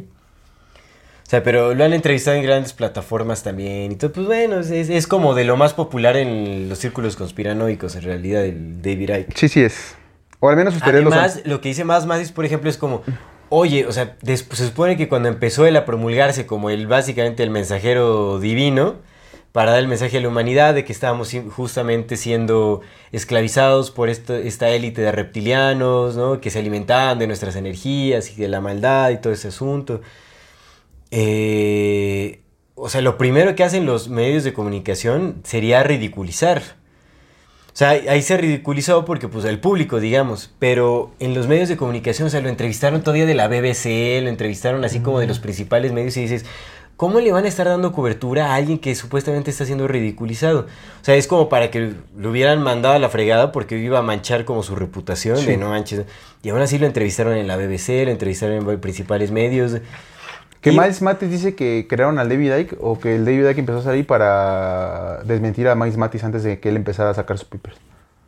La desmentir a Miles Mathis. Antes de que empezara a sacar sus papers. Pues no sé. Pues es que eso dice él. Dice. Aquí no lo dice en el... No, en ese no, lo dice en el que la gente viene de Saturno. Ah, en ese dice que como estos güeyes ya sabían que venía Miles Mathis, sacaron a David Icke para que cuando él empezara a hacer sus papers, la gente lo metiera a la misma bolsa. Pues la verdad es que sí tiene su distorsión ahí también el Miles Mathis, ¿no? O sea, por eso le creo también, porque se ve que es loco de los buenos. Se ve, exactamente, o sea, sí se ve que está trastornadillo el compa, ¿no? Uh-huh. Genuinamente, porque todo lo es muy así. Te digo que en sus últimos papers decía que estaba teniendo como cierta ansiedad, que le estaba costando trabajo dormir, que últimamente estaba súper aislado de la gente, o sea... Ah, pobrecillo Miles. El compa, pues, no es que ande bien, o sea, definitivamente... Pero si son muchos... Pues todos están mal, están pasando por un mal momento. Se cae mal entre todos. No, yo soy el verdadero, no, ya me pusieron primero. Obviamente no sé, yo no creo que sean muchos en realidad, pero bueno. Lo que dice Miles Mathis de por qué, o sea, cuál es el principal uso de David Icke es justamente de crear una conspiración que sea tan fantasiosa que todas las teorías de conspiración se avienten hacia ese lado. Porque si observamos cuál es la realidad, David Icke es de los personajes más populares en los círculos de conspiración. Chiles. Tanto Alex Jones como este compa son de los principales, ¿no? Entonces David Icke está creando, o sea, también como su realidad holográfica que se proyecta desde la luna o desde Saturno. Es el Salvador Frixedo de los gringos. Exactamente, algo así. Entonces, es que es un programa de Salvador Frixedo también, güey. Sería interesante, la verdad es que sería muy interesante. Sí. Ya, pues le decimos, es jesuita. Conclusión es jesuita, ya ahí abrimos y cerramos el programa con ese... David Icke tiene esta teoría de que el planeta Tierra es un holograma creado por la Luna, por Saturno. De Saturno manda la Luna, es un amplificador de la Luna, ¿no? Ajá, la Luna lo amplifica y entonces nosotros estamos aquí metidos en un holográfico. En un holograma hecho por los reptilianos. Exactamente. Entonces, yo no sé con qué pinches tanates y... o varios la gente sostiene que lo que creen es real. Si nosotros, no hablo por mí, güey, si yo que al menos veo nombres reales, güey, ahí en lo que estudio y la chingada, no sé ni qué madre, cómo funciona esta madre. Y no me siento seguro de decir, tiene que ser así. Claro. Porque el chile, quién sabe. Yo no sé cómo la gente con unos pinches tanatotes dice, no, es así. Y somos un holograma que crearon estos güeyes en la 17ª dimensión porque es así, porque yo lo digo y estos pendejos también lo dicen y es así. Es como, no, mames, ¿cómo, güey? ¿Con qué seguridad lo dicen? Pero bueno, eso tal vez nada más sea un problema mío y nada más lo estoy yo aquí terminando. Sí pasa. En realidad, pues a veces nos creemos mucho las historias que creamos en nuestras cabecillas. Yo también lo he hecho. Sí, en algún momento yo también me he mostrado como muy... reacio. con esas teorías, pero pues es parte de caer en el engaño. O sea, todos hemos caído en el engaño, seguimos en el engaño de muchas cosas. Es eso. Y seguimos creyendo en muchas ideas que son completamente falsas. Es poco a poco ir como... Yo creo que el valor está en permitirse justamente tirar ciertas ideas, el cambiar de opinión, el reconocer como... Es que sí, pues justamente que uno ha caído en el engaño y todo eso. Cuando el maestro olvidó que es alumno, ya perdió toda su maestría. O sea, ¿qué vas a saber tú? ¿Qué voy a saber yo? ¿Qué vas a saber tú? ¿Qué vas a saber él? Si no sabemos nada. Estamos en pañales. Güey, nosotros no hemos viajado nunca al espacio como para poder decir... Así con la pinche huevos en las manos. Sí, la luna es un amplificador holográfico, cabrón. No sales ni de tu pueblo, hijo. Hablando por mí, ¿no? Sí, no salgo ni de mi pueblo, güey. ¿Cómo madre voy a decir? No, sí, allá arriba, la chingada, ya, es así, porque es así. Y no. Y porque yo digo que es así, tiene que ser así. Pues, ¿Cómo? Sí. ¿Cómo? O sea, eso ya es perder mucho el piso. Mucho, carnal. Mucho. Y eso te mete en un problema muy grande porque te hace más vulnerable todavía. Eres muy fácil de engañar cuando crees en algo. Porque si yo llego y te digo, no, sí es un amplificador, pero ¿sabes cómo te vas a amplificar? Cómprame esta madre. ¿Por qué? Porque a mí los aliens de la 18ª dimensión, una más allá de la que tú no conocías, me dijeron que con esta madre. Y mira, eso, qué bueno que tocas ese punto, porque también aquí viene otro papel que está jugando la teoría de conspiración promovida por David Icke, que eso yo creo que es muy, muy importante. Porque como él dice justamente también, o sea, o le da validez o le da peso, no sé si... Yo creo que más bien viene de él, que dice que justamente estos draconianos, estos reptilianos y todo ese asunto se alimentan de nuestras energías negativas, de la violencia, del enojo, del odio, como de todo eso, del miedo. Él lo que nos dice es que la mejor forma de pelear es pacíficamente y amando, con amor.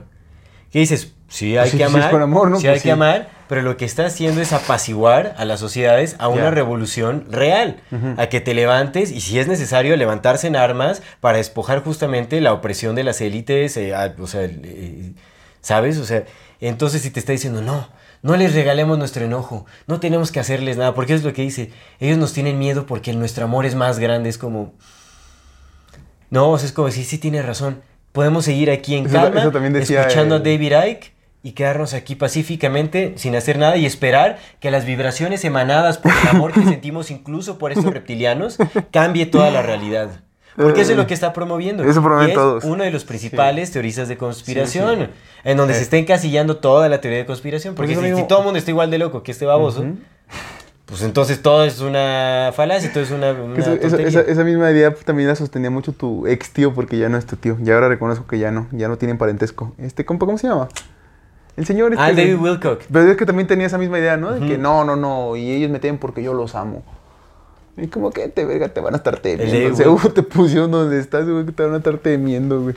David Wilcock, pobre compa, la verdad, ese compa se ve que... Porque ahorita ni tiene ya... Como pero David Wilcock no estaba tan mal como el Cory Woods. Sí, Cory Woods cotorreaba cada 8 días con los reptilianos, güey. Se iba a las carnitas asadas de los reptilianos. La verdad es que yo sí admiro la habilidad que tienen de pararse... De contar historias, en un podium. Sí. Enfrente de miles de personas a decir su supuesta verdad y contar con lujo de detalle una y otra vez. Ese cabrón se lo llevaron a la nave nodriza donde con los mayas platicaba con la Confederación Intergaláctica. En su backyard, decía que en su jardín llegaba. Cotorreaban, sí, un cabrón llevaba. Y que su esposa lo veía llegar. Tiranosaurio de 10 patas así, pierna de brontosaurio marciano. La sábana chingona. ¿No? Sí, rarísimo. Y al David Wilcock que le cree. El David Wilcock yo no sé, yo no creo que traiga mucha agenda, pero, o sea... Porque ahorita ya ni tiene relevancia el compa, ya desapareció. Como que tuvo su momento, ¿no? Tuvo su momento, pero porque pues agarró de todo el auge de todos los otros, ¿no? Sí. Y yo creo que él genuinamente sí creía en muchas cosas. Y después, o sea... Sí, pues les convenía porque hablaba lo mismo. Alex Jones lo mandó a la fregada, o sea, el Alex... Y hasta él decía, yo no sé por qué Alex Jones me tira tanto, yo lo respeto mucho y que quién sabe qué. Yo no quiero tener problemas. Pero el Alex Jones dijo, este tipo es un pelotudo. Así, pues básicamente lo tiró de pendejo. Y David Wilcock estaba como sentido, yo no quiero problemas. O sea, se ve que ese compa tiene como buenas intenciones, pero se cree absolutamente todo. Pues es que también, acuérdate que son los imbéciles, les llaman useful dumb, no es nomás, es como los imbéciles útiles. Muchos lo hemos ido. Supongo que yo se lo sigo siendo algunas veces, ¿no? Que comparto información que a fin de cuentas ni siquiera es real, pero ahí voy como pendejo a decir que es real. Y son los imbéciles útiles. Los que parecen ser que saben, y dicen las mismas mamadas que tú quieres que digan, entonces sí, te sirve mucho. Exacto, que esa es otra forma de cooptación. Es como, ah, mira, este cuate está diciendo algo que nos conviene, vamos a apoyarlo económicamente. Que siga diciendo sus mamadas. Le damos plataformas mediáticas para que pueda crecer. Pues si está compartiendo el mismo pinche mensaje que quiero compartir, pues órale, cabrón. Sí, o sirve para seguir confundiendo, para desinformación, para la operación caos, el programa de operación. Es correcto, caos, es correcto. Digo, yo muchas veces he sido un useful dumbass, ¿no? O sea, sí he amplificado muchos mensajes que... Pues cuando empezó la pinche pandemia, yo también era de los primeros que decía, no mames, sí, guárdense. Ya después vi la realidad y dije, ah, qué pendejo estoy, pero bueno. Pero bueno, es otra cosa. No venimos a criticarme a mí, venimos a criticar a David Icke. Ese David Icke. Entonces, pues esa es como la supuesta agenda que puede tener David Icke, que es desinformación, apaciguar a las masas, o sea, crear fantasía, o sea, hacer ver que esto del aceite es una fantasía. Porque mira, a pesar de que... de que es una teoría muy propagada en redes sociales, en todos los medios de conspiración y todo, se supone que dentro de un estudio estadístico que se hizo en los Estados Unidos, el 4% de la población total de los Estados Unidos cree en esta teoría de los reptilianos que están en los gobiernos y todo ese asunto. Yo creo que hasta más. Bueno, ahí decían 4%. No, yo creo que sí. Puede ser más, puede ser más. Más. A lo mejor no los reptilianos como tal, pero pues algo parecido. Sí, puede ser. Sí, puede. Que aún así 4% es mucho. Bastante. Sí, oye, sí. Y es que justo eso que decías es muy interesante porque, fíjate, yo estaba escuchando un podcast. Dije, okay. Estaba limpiando mi casa porque se inundó. Entonces me puse un podcast. Dije, pues voy a escuchar a ver qué mamadas dicen los reptilianos. No, porque las mamadas que tú también digo, pues por supuesto. Y estaba en español. Estaba, al menos la forma en que llevan el podcast, está muy interesante, ¿no? Son dos, es un hombre y una mujer y a diferencia de nosotros que nada más venimos aquí a platicar, ellos sí parece que llevan una estructura, ¿no? O sea, hacen como un guión, porque hace cuenta que ella le dice a él, no, a ver, oye, está este tema que vas a comentar esto y esto y esto, y el otro ya lo toma, o sea, como que sí se ponen de acuerdo, o sea, al menos está interesante, está chido, me gustó, o sea, shout out para ellos, se llama, no me acuerdo cómo se llama, pero shout out para ellos, está chido su podcast, la forma en cómo lo presentan, todo lo estaba escuchando yo. Y pues ya sabes, la historia de siempre los reptilianos, ¿no? Que el Kennedy sí quería hacer algo por este mundo y que vivió en otra frecuencia y por eso lo mataron, pues, ¿no? Son puras pinches cosas que... Claro, que pues no, o sea, que no van. Pero bueno, dentro de una de esas cosas de las que están comentando los reptilianos, pues igual, lo mismo que ya sabemos los que medio estudiamos de los reptilianos, ¿no?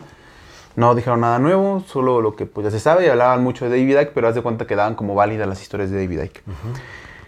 Pero dijeron algo que a mí me dio mucho terror, porque lo escucho incontables veces, y honestamente no lo veo. Lo escucho, pero no lo veo. Y dice esta señora, o esta muchacha, o esta chica, le dice a él, oye, ¿te acuerdas que vino invitamos a otra persona, creo que es angelóloga, ¿no? Invitamos a esta otra persona que hablara aquí de Los Ángeles y shalá, y que nos dijo que tal, chingada, dice. Y nos habló de los reptilianos, ¿no? Nos dijo que los reptiles que están comunicándose con tal güey, y la chingada. Pero, y lo mencionan y dice, pero es importante que todos nos acordemos que vamos ganando. Pero así, güey, con unos benditos ovarios. Nosotros vamos ganando, nosotros ya... porque le dijeron a ella, le comentaron en su canalización que la humanidad no tiene que preocuparse ya por estos reptilianos malos, porque según ellos hay reptilianos buenos. Porque ya la humanidad ya trascendió, ya está en otro nivel de conciencia, ya está en otro nivel de vibración, ya no estamos en ese nivel, entonces nosotros estamos ganando. Hay ángeles, los países que están... Porque dice, no, y luego vemos en las noticias, no, que Ucrania, que estén en guerra, que estos están en guerra. Dice, sí, porque como también hemos platicado, ya perdieron sus príncipes celestiales, ya no están haciendo el trabajo que tendrían que hacer, por tanto no los están cuidando, pero la humanidad va ganando. Feliz despertar, humanidad, ¿no?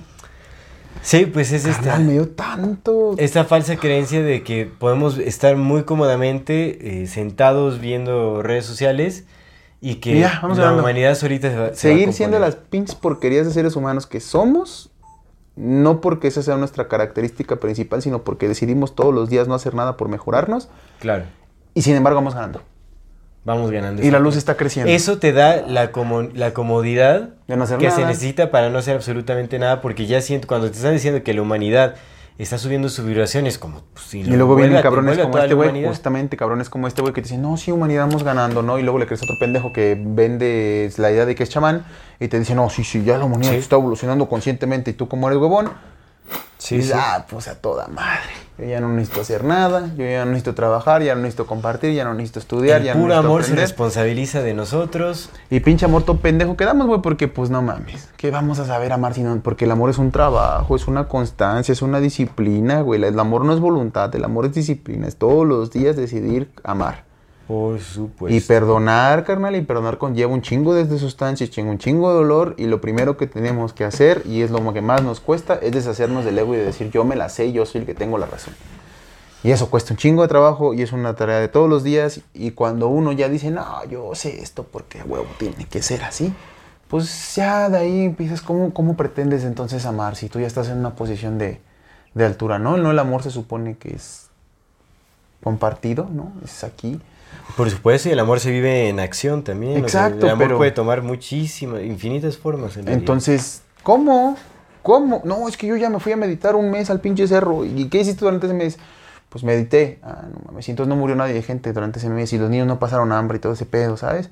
Sí, no, es que los monjes meditando en Dharamshala, güey, están haciendo un chingo por la humanidad. ¿Qué un chingo, güey? Si tienen a China a un lado y China está destruyendo el mundo. Sí, es cierto. ¿Qué? ¿Cuál es un chingo, güey? O sea, neta, ¿qué hacen los pinches monjes meditando? Cuando esos benditos monjes que saben echar putazos a lo mejor podrían estar haciendo una revolución. Sí, es que justo es eso. Si te das cuenta, yo creo que la mayoría de las conspiraciones falsas van a incitar a que el ser humano sea pacífico e intente solucionar todo elevando su frecuencia. Lo más que puedes hacer es, por humanidad, elevar tu frecuencia y ayudar como a brinco cósmico que estamos haciendo colectivamente como humanidad y tal, y así. Volverte bruja de TikTok y chamán de ciudad de asfalto. Exactamente. Eso es lo más que puedes hacer. Así es. Que mira, ahora otra vez, yo sigo creyendo que este mundo está hecho de nada, que esto es un lienzo blanco donde Dios pinta lo que quiere pintar y su pedo es de él porque pues solo Dios es Dios, ¿no? O solo Diosa es diosa. Sí. Solo ellos saben o ella sabe o él sabe lo que está haciendo. Nosotros no tenemos ni puta idea de lo que es Dios. Pero hay un algo que está ahí, uh-huh, que es el que está creando todo. Entonces, si eso está creando todo, entonces nada existe, solo existe él o ella. Uh-huh. Entonces, todo lo demás es una expresión de su ser. Y como es una expresión de su ser, pues somos parte de ello y por tanto podemos crear igual, muy parecido a él. No sí. Lo mismo porque no tenemos su poder, pero sí podemos crear y somos seres creadores de nuestra realidad, de nuestras emociones, de nuestros pensamientos, de nuestro día a día. Tenemos esa potencialidad de ser creadores y de definir nuestro destino, por supuesto. Por supuesto hay una tal cosa como la manifestación, tus pensamientos generan tu realidad inmediata. Puedes cambiar todo lo que tú quieras cambiar con respecto a tu pensamiento, siempre y cuando sea dentro de tus capacidades, y si quieres hacer cambios más grandes, pues tienes que aumentar tus capacidades, por supuesto también creo eso. Creo que el universo está hecho de esos pensamientos que podemos manipular a nuestra forma y que podemos hackearnos positivo y negativamente, por supuesto también lo creo. Creo que todo está hecho de vibraciones, es más que lógico, movimiento puro, ¿no? Movimiento sí. Que vibra, que son frecuencias, sí necesitamos elevar nuestra frecuencia, claro, las emociones negativas como el odio, el miedo, el rencor, la culpa, la ira, la venganza, ¿no? Claro que son emociones negativas que enferman. Sí. Que enferman literal nuestro cuerpo, que lo van corrompiendo. El cáncer muchas veces tiene que ver con nuestra emocionalidad más que con partes físicas, a menos que la pinche sea te haya aventado un pinche rayo de cáncer. ¿Qué es lo que iba a decir justamente de David Icke? Porque él padece de artritis reumatoide. Y por lo general esto obviamente pues no sé qué tanta validación médica tenga y tal, ¿no? Pero en la cuestión emocional se supone que las personas que padecen artritis reumatoide es porque guardan mucho coraje dentro. Mucho coraje dentro. Entonces, si es una persona que está promoviendo amor y no violencia y tal, también es como... Y habría que ver dónde viene realmente su artritis, ¿no? Puede ser que tenga una dieta super... A lo mejor por las mentiras. Pero siempre hay somatización, ¿no? Puede ser también por las mentiras. Exactamente. Porque estás todo el tiempo crispado, pues hay queriendo estrés, proteger. Hay tensión, sí, por supuesto. Entonces, bueno, lo que iba es que... Por supuesto, creo yo en todo este tipo de cosas porque no he encontrado otra mejor explicación. Si en algún momento llega una mejor explicación para poder entender todo esto y me satisface, pues la voy a cambiar porque pues aferrado ya no soy tanto. Aferrapter. Ya no soy tan aferrapter. Pero lo que iba es que aun cuando creo todo esto, también sé que el universo es acción. Sí, que el movimiento es acción, el movimiento es movimiento. El movimiento es decir, ya voy a vivir alto aquí en Tulum, tirado así, mira, tirado así, sin hacer nada por mi vida, sin preocuparme por cambiar interiormente, sin meditar, sin pedir perdón, güey, sin ofrecer disculpas, sin aprender a no tomar nada personal, güey, sin aprender a confiar en los demás, güey, ayudar, a no mentir, a no robar, a no lastimar, güey, a efectivamente tratar de hacer eso todos los días, güey. Sin hacer eso, que yo me quede tirando pinche Tulum así, vibrando alto, pues vas a valer para pura madre. Por supuesto. Viendo TikToks, ay sí, gracias a gente como yo que estamos aquí siéndonos las brujas de TikTok y los chamanes de Ciudad de Asfalto, ya gracias a eso yo ya estoy contribuyendo, pues no mames, carnal. ¿Cómo? Sí, amando desde el sillón de casa, pues está como complicado. O me voy y me hago baboso allá afuera diciendo, no, sígame la gente, sígame, yo soy un chamán y yo sé cómo, cuando yo no sé ni dirigir mi propia vida, carnal. Sí. Cuando no he arreglado ni mis pedos, güey, cuando no he arreglado los pedos ni con mis papás, ni con mis hermanos, ni con mis parejas, ni con mis amigos, sigo lastimando, ¿cómo madre voy a ponerme yo como ejemplo de alguien más, güey? Sí, sí, sí. Y mentirles y decirles, no, gracias a mí ustedes están cambiando y ustedes ya se lavaron su cerebro. No, mames, por favor, trabaja en ti, límpiate la cola y crece, ¿no? Palabras fuertes. Creo pues ya yo. Vamos concluyendo. Sí, por supuesto, en realidad es eso. Pero una cosa no está peleada con la otra. Sí necesitas vibrar más alto, sí necesitas cambiar tu estado de frecuencia, sí necesitas no sucumbir ante estos estados de estresantes. Ajá. Sin embargo, también necesitas hacer algo con tu vida. ¿Quieres detener la gordofobia? Come mejor. Sí. Sea un ejemplo de comer mejor. No, y al final, todo cambio fuerte representa incomodidad también. Sí. O sea, las incomodidades nos hacen crecer. Entonces, querer evadir esos sentimientos que son necesarios, el enojo, la ira, la frustración, sí, el miedo, todo eso, es parte de nuestra naturaleza y más bien hay que abrazar ese sentido. O sea, esas emociones las tenemos que abrazar, pues, para que sean. Porque también si a cada rato estamos evadiendo, es como, no, tengo que ser puro amor. Uh-huh. Imagínate, eso es muy desgastante, o sea, es insostenible en realidad, ¿no? Tenemos una gama súper amplia de emociones y tenemos que permitir sentirlas en distintas experiencias en nuestras vidas. Entonces, por supuesto, pero bueno, esto de los reptilianos es una completa falacia, concluido. No, nada más rapidísimo de las contradicciones, pues es notable, ¿no? Te dicen que, o sea, imagínate, es una civilización de hace millones de años. Millones. Que tiene una tecnología avanzadísima. Y que ya no han evolucionado. Porque no han evolucionado. O sea, de ahí justamente. O sea, es una pinche raza hace millones de años que han sido iguales hace un millón que ahorita.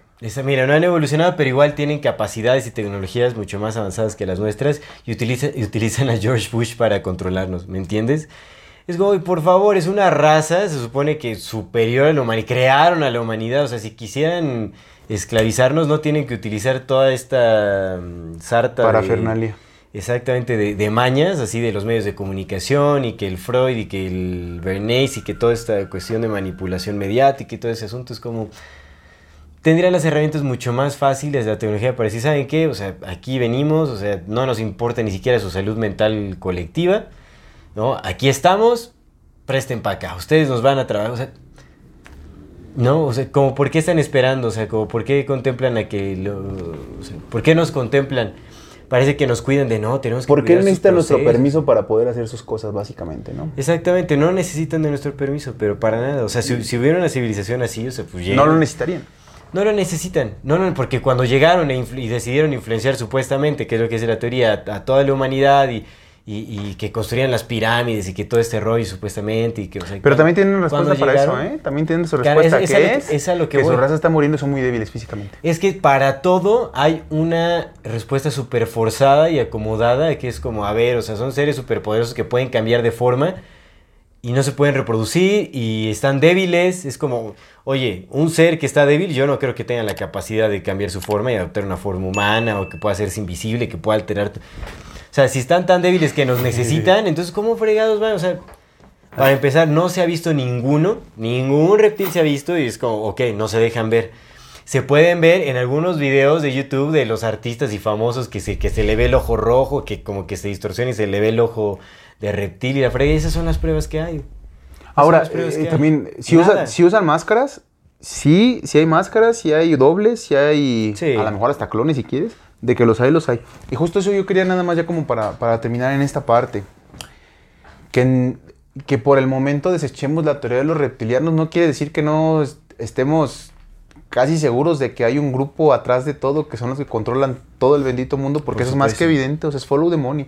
Solo ve para dónde cae el dinero y a dónde llega el dinero es donde donde está llegando todo. Exacto. Ya no me dio tiempo de mencionar lo de City of London, que está bien interesante. A ver, eso pero es que justamente lo quería mencionar porque antes de terminar me gustaría que nada más platicáramos sobre esto, aunque sea de rápido. Va, los reptilianos, pues ya, los quitamos de la ecuación, ¿no?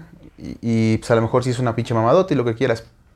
Pero yo quería preguntarte, ¿por qué, amigo, si hay estatuillas de seres que sí parecen reptiles, muy viejas, que la gente dice que, bueno, los arqueólogos dicen que pues son expresiones artísticas, que pues la compro? Yeah. Sí la compro. Sí la compro. O sea, de que alguien diga, no, pues es que yo...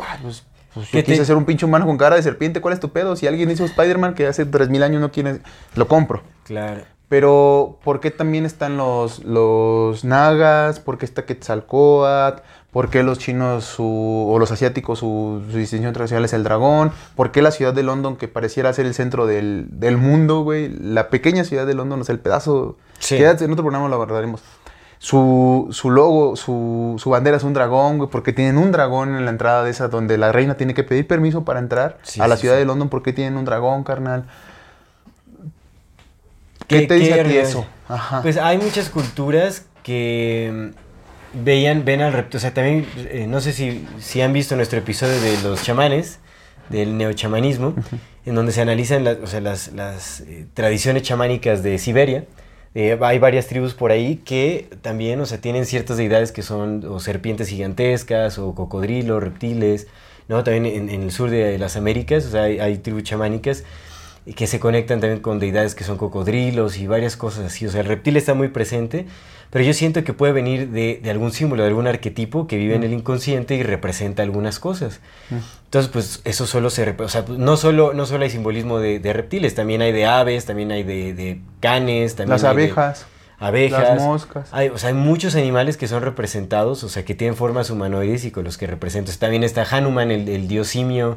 No, está el Ganesha, que es un elefante, ¿me entiendes? O sea, sí, hay varias formas, hay varias figuras. No tenemos por qué encasillarnos con los reptiles. O sea, hay muchas formas. No, la cosa es que, por ejemplo, aquí en México, pues no había... Bueno, en Mesoamérica no había elefantes. Supongo que por eso son los dioses elefantes, ¿no?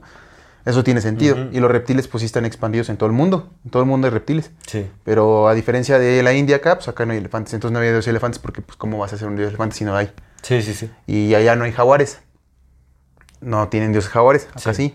Entonces, supongo que eso tiene que ver. Bueno, eso supongo que es la que te quería preguntar, que por qué pues, muchas repiten en específico reptil, pero pues es que reptiles hay en todos lados. Reptiles hay en todos lados, por supuesto. Y pueden, o sea, hay símbolos, pueden representar, o sea, definitivamente los neofenicios en sus embarcaciones, bueno, sus barcos gigantescos, tenían el símbolo de un dragón también, de los fénix y todo eso. Entonces... Pues es posible que también, ¿no? Si estas familias o estos... ¿Sea su emblema? ¿O sea su logo? Sea su logo, y por eso también utilizan el reptil como para identificar a eso. O sea, hacen una combinación, es como el simbolismo, es como los humanos que pertenecen a estas familias, ¿no? Uh-huh. Pues yo qué sé, o sea, puede ser algo por ahí. O sea, te digo, yo no descarto la posibilidad. O sea, de los reptilianos, pues prácticamente sí lo descarto, pero no descarto la posibilidad de que haya seres antiguos, de que haya habido humanidades anteriores. Todo esto, pues es bastante probable. Entonces, hay una alta probabilidad. Ahora, que sean reptiles... No lo sé. Que sean reptiles quienes son las élites, no lo creo. Sí, y otra vez, güey, si por ejemplo hubiera una línea de conexión donde lo que hemos estado estudiando, ¿no, güey? Que la CIA tiene conexión con el MI6 porque el cabrón que creó la CIA trabajó para el MI6, bueno, tuvo este pedo, y luego la CIA metió un cabrón que trabajó para la BBC, que metió un cabrón que trajo este pedo, que ese güey fue el que le dio el dinero a Facebook, que Facebook le dio el dinero a tal, que tal... O sea, si hubiera una conexión tan directa de tal, dices, güey, va, me la compro, güey, porque pues ya como voy contra la evidencia, ¿no? Donde todo está conectado, carnal. Pero acá, güey, unos te dicen que los dracos y los reptiles, otros que los pinches cabezas de león y que estos güeyes que vienen de las Pléyades, que los dracos y los reptiles son amigos, que otros son enemigos, que se revelan los arcontes, güey, ¿no? Que son extraterrestres. Está el Matías Stefano, que también trae su historia cósmica y un montón de cosas. Hay varios personajes así. Entonces, mira, algo rapidísimo ya para culminar. Algo que me pareció que también siento que empata un poco con la idea de que pueden ser más un arquetipo eso de los reptilianos y todo, son los estudios clínicos de Rick Strassman, que experimentó con DMT en los 70s, en donde en sus registros clínicos capturó las experiencias de muchísimas personas en donde iban, o sea, cuando les daban DMT intravenosa, había como dos experiencias principales. Uno, personas que veían como seres de luz, que les pasaban como información de geometría sagrada y como de matemáticas, como entendimiento del lenguaje y todo. Y había quienes veían a seres como de cocodrilo, o sea, como lagartos, hombres lagarto y todo así, que los violaban, que experimentaban con ellos, que les hacían varias cosas. Ahora, tenemos que entender, nosotros tenemos un cerebro reptiliano, Childers, que es la parte como más primitiva de nuestro cerebro. Tenemos que entender que también tenemos una memoria amórfica, que pasa por todas las, o sea, todo el proceso evolutivo del ser humano. Nosotros venimos que también, o sea, tenemos memoria reptil. Sí, lo tenemos. Entonces, si el DMT también posiblemente nos puede conectar con esa parte, que también la parte más primitiva es la parte sexual, la parte reproductiva y todo eso, o sea, pues a mí no me parecería nada extraño que relacionemos el reptil con la parte del enojo, la parte sexual, la parte como de supervivencia. Entonces, pues hay experiencias en donde pues lo que proyectas es el símbolo de un reptil con experiencias no muy agradables, sino como más de supervivencia, de sexualización y todo ese tipo de cosas.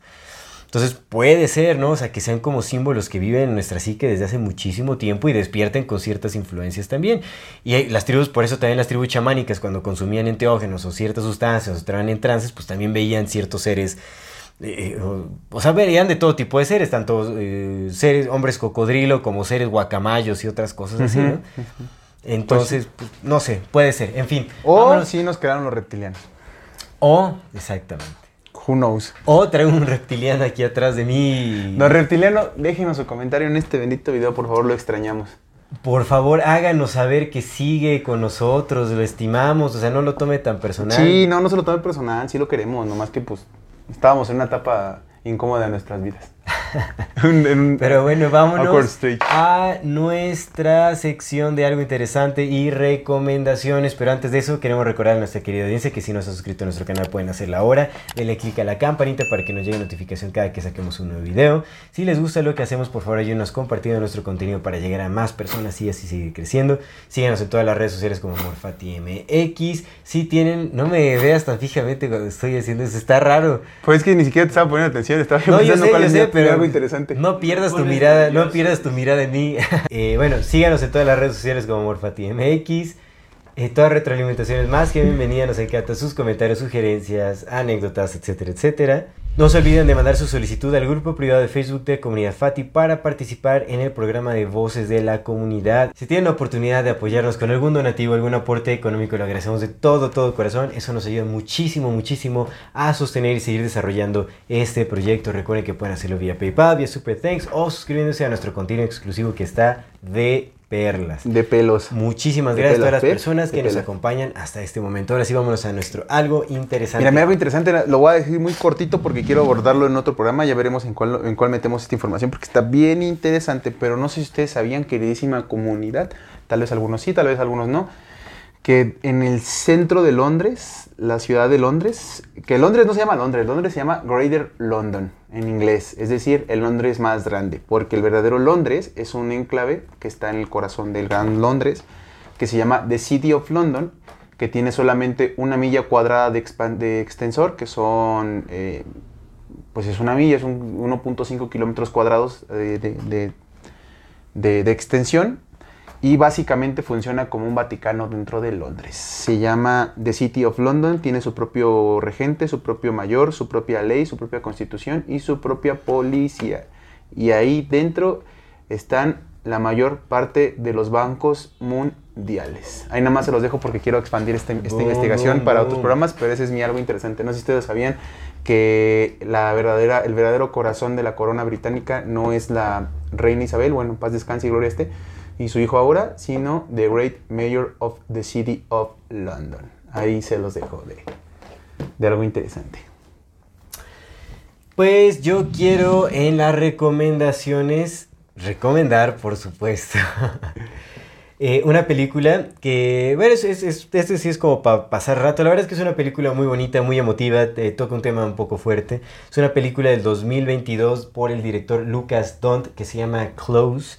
Es una película que habla sobre la amistad de dos adolescentes jóvenes de 13 años que son mejores amigos y cuando van a una nueva escuela como que los compañeros empiezan a cuestionar su cercanía, o sea, de amigos, entonces como que los empiezan ahí a medio molestar de que, uy, son homosexuales, qué show, y ahí genera como cierta tensión entre ellos, y pues desembocan cosas, algunas tragedias, una tragedia por ahí, y todo cambia, entonces, pues es una película uno, que habla, que habla sobre amistad y responsabilidad, y pues también las responsabilidades que tenemos como personas, en que hay en los adolescentes, en los padres, la comunicación, todo, ¿no?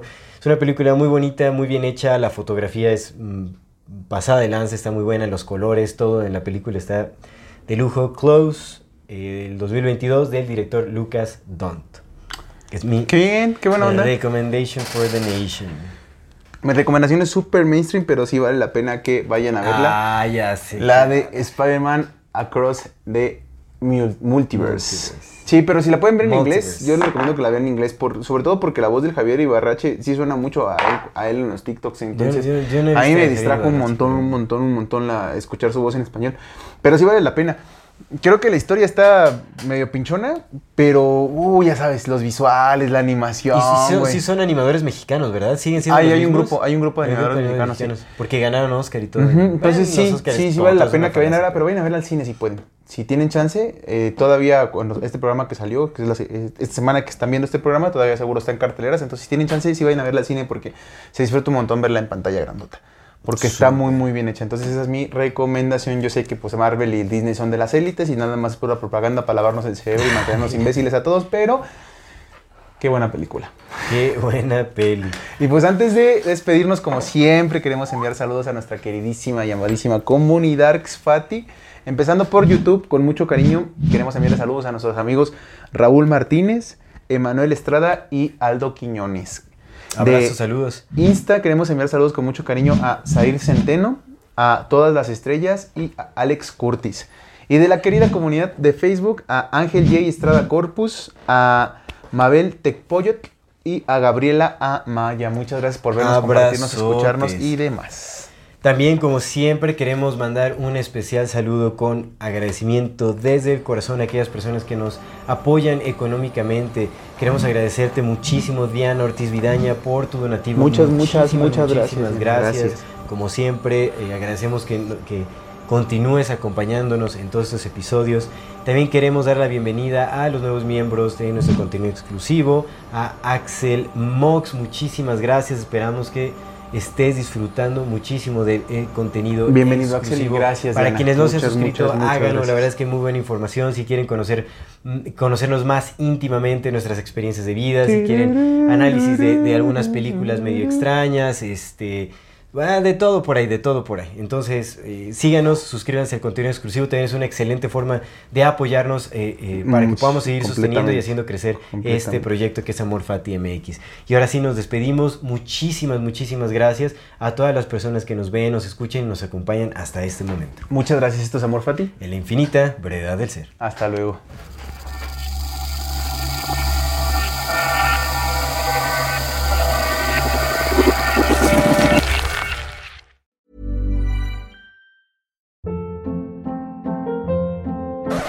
Up. What was that? Boring. No flavor. That was as bad as those leftovers you ate all week. Keke Palmer here, and it's time to say hello to something fresh and guilt-free. HelloFresh. Jazz up dinner with pecan-crusted chicken or garlic butter shrimp scampi. Now that's music to my mouth. HelloFresh. Let's get this dinner party started. Discover all the delicious possibilities at HelloFresh.com.